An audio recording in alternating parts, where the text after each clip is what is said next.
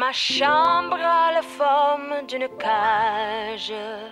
Le soleil passe son bras par la fenêtre. Les chasseurs à ma porte comme les petits soldats qui veulent me prendre. Je ne veux pas travailler,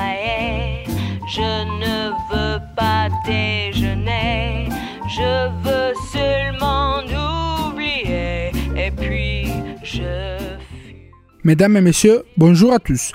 Bienvenue chez vous sur Samba Radio pour une émission radiophonique Paris est une fête. Siamo Chiara e Roberto e questa settimana approfondiremo insieme il tema delle esposizioni universali che ebbero luogo a Parigi, in particolare quelle che coinvolgono il settimo arrondissement.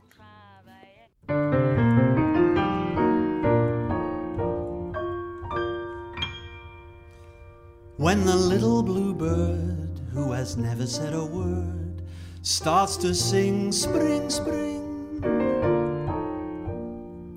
When the little blue bell in the bottom of the dell starts to ring ding ding. Nella scorsa puntata siamo scesi alla stazione di Montparnasse, nel quattordicesimo arrondissement. Anche in questa puntata visiteremo una stazione, più propriamente un museo che è ospitato all'interno di questo edificio. Si tratta del Musée d'Orsay, che accoglie un'infinita quantità di quadri impressionisti. Questo edificio fu costruito in occasione dell'Esposizione Universale del 1900. Un'altra esposizione che ebbe luogo in Francia fu nel 1889 e in occasione di questa fu costruita la Torre Eiffel. Davanti a questo maestoso monumento si estende il Parc du Champ de Mars, un tempo ippodromo. Poco più avanti l'École Militaire e qualche strada più là è possibile trovare l'Hôtel des Invalides.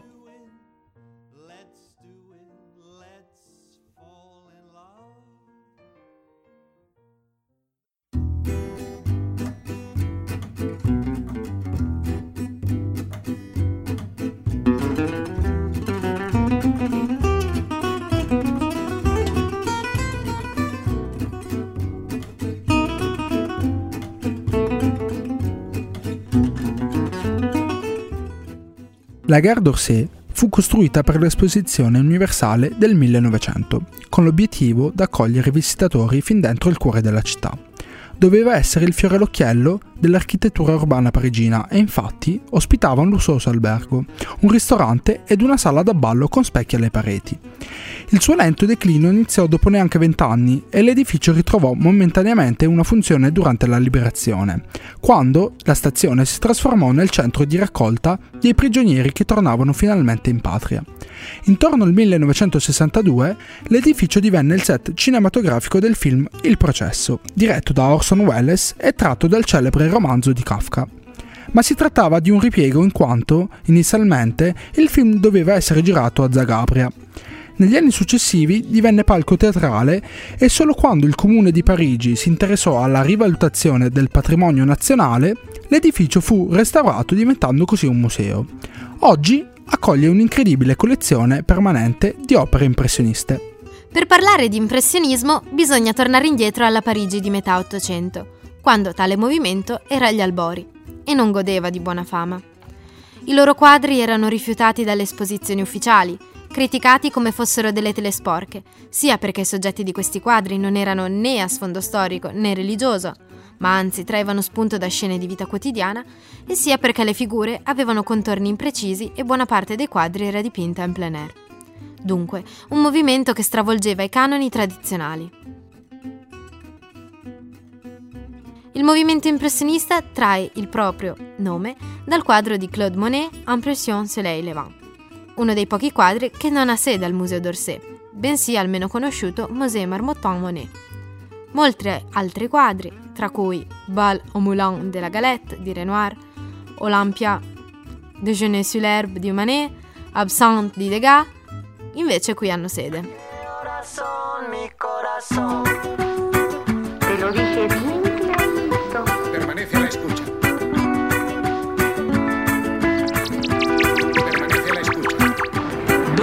noche en La Habana, Cuba. 11 de la noche en San Salvador, El Salvador. 11 de la noche en Managua, Nicaragua. Me gustan los aviones, me gustas tú, me gusta viajar.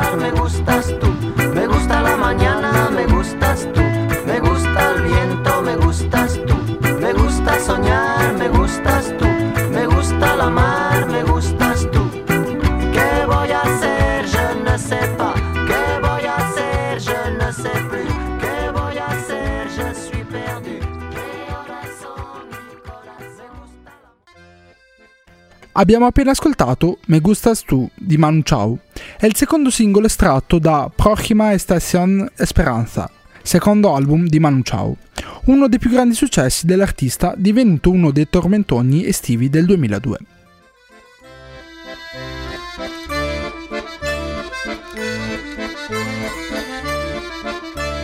La Tour Eiffel oggi illumina le serate parigine, accendendosi al tramonto e segnando le ore con una luce a intermittenza che dura 5 minuti. È uno dei monumenti più visitati nel mondo, conta infatti 7 milioni di visite all'anno. Fu edificata in occasione dell'Esposizione Universale del 1889, evento che doveva ricordare i 100 anni dalla Rivoluzione francese. Fu aspramente criticata sin da subito, nessun parigino la voleva. Aleca- Alexandre Dumas, figlio, e Guy de Maupassant furono tra i primi firmatari di una lettera di protesta in cui si chiedeva di abbandonare quel mostruoso progetto in nome della storia francese. L'ingegnere Eiffel non mollò il progetto e la torre, con i suoi 323 metri di altezza e 8000 tonnellate di ferro, fu costruita. In totale ci vollero due anni, due mesi e cinque giorni. La neonata dama di ferro però riuscì da subito a entrare nel cuore del pubblico, accorsa a Parigi per l'occasione. Gli ascensori non erano ancora pronti, ma i visitatori erano disposti a salire i 1665 gradini a piedi. Gli ascensori entrarono in funzione solo qualche giorno dopo e da allora non smisero mai di funzionare, eccetto un giorno, nel giugno del 1940, quando un misterioso e insolito malfunzionamento impedì ad Adolf Hitler di raggiungere la cima non volle salire le scale. In questo modo i francesi riuscirono a tenere nascoste le apparecchiature di radiotrasmissione piazzate in cima alla torre, che furono in seguito una risorsa fondamentale del fronte di liberazione. Che la si ami o detesti, che si salti la sua bellezza così come Sopol fa, o che si deplori la sua bruttezza come Maupassant dice «C'est le seul endroit de Paris où je ne la vois pas», niente sfugge alla Tour Eiffel. Infatti Maupassant rispondeva così a chi gli domandava come mai, nonostante la detestasse così tanto, fosse un così assiduo frequentatore della torre. Anche Verlaine era dello stesso avviso, infatti, pur di non vederla, pare cercasse di starne il più lontano possibile. Un bizzarro avvenimento che ebbe luogo il 4 febbraio del 1912 al primo livello della Torre Eiffel vede come protagonista un sarto di nome Reichelt, che, volendo imitare Icaro, si gettò con un ampio telo impermeabile. Purtroppo l'esperimento fallì ed egli si schiantò al suolo.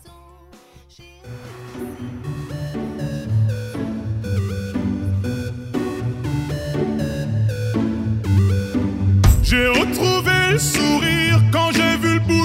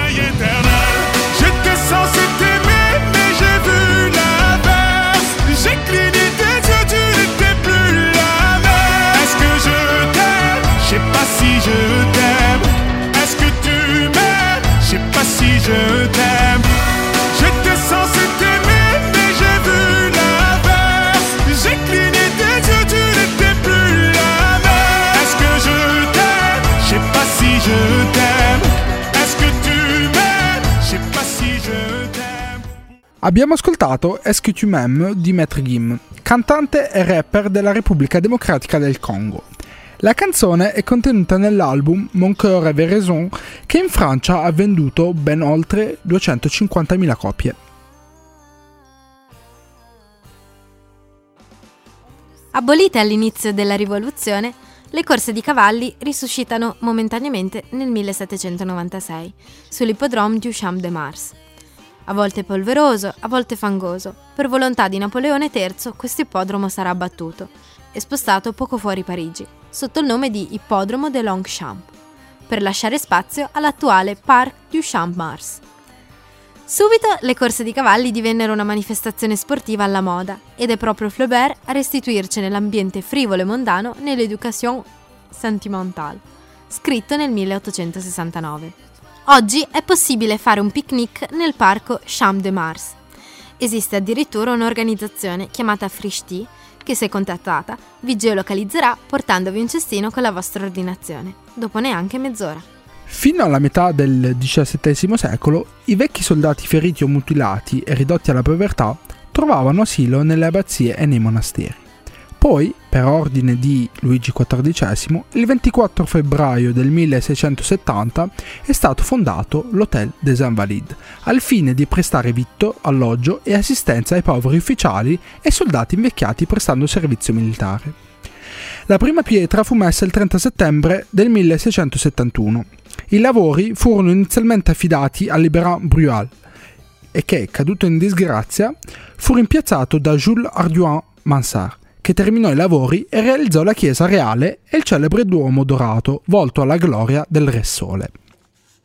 Poco più in là troviamo la scuola militare, destinata alla formazione di giovani senza fortuna. Luigi XV desiderava che questa struttura fosse costruita a suo nome, così come l'Hôtel des Invalides era associato a Luigi XIV. Il brano con cui vi lasciamo è L'amour est un oiseau rebelle di Maria Callas.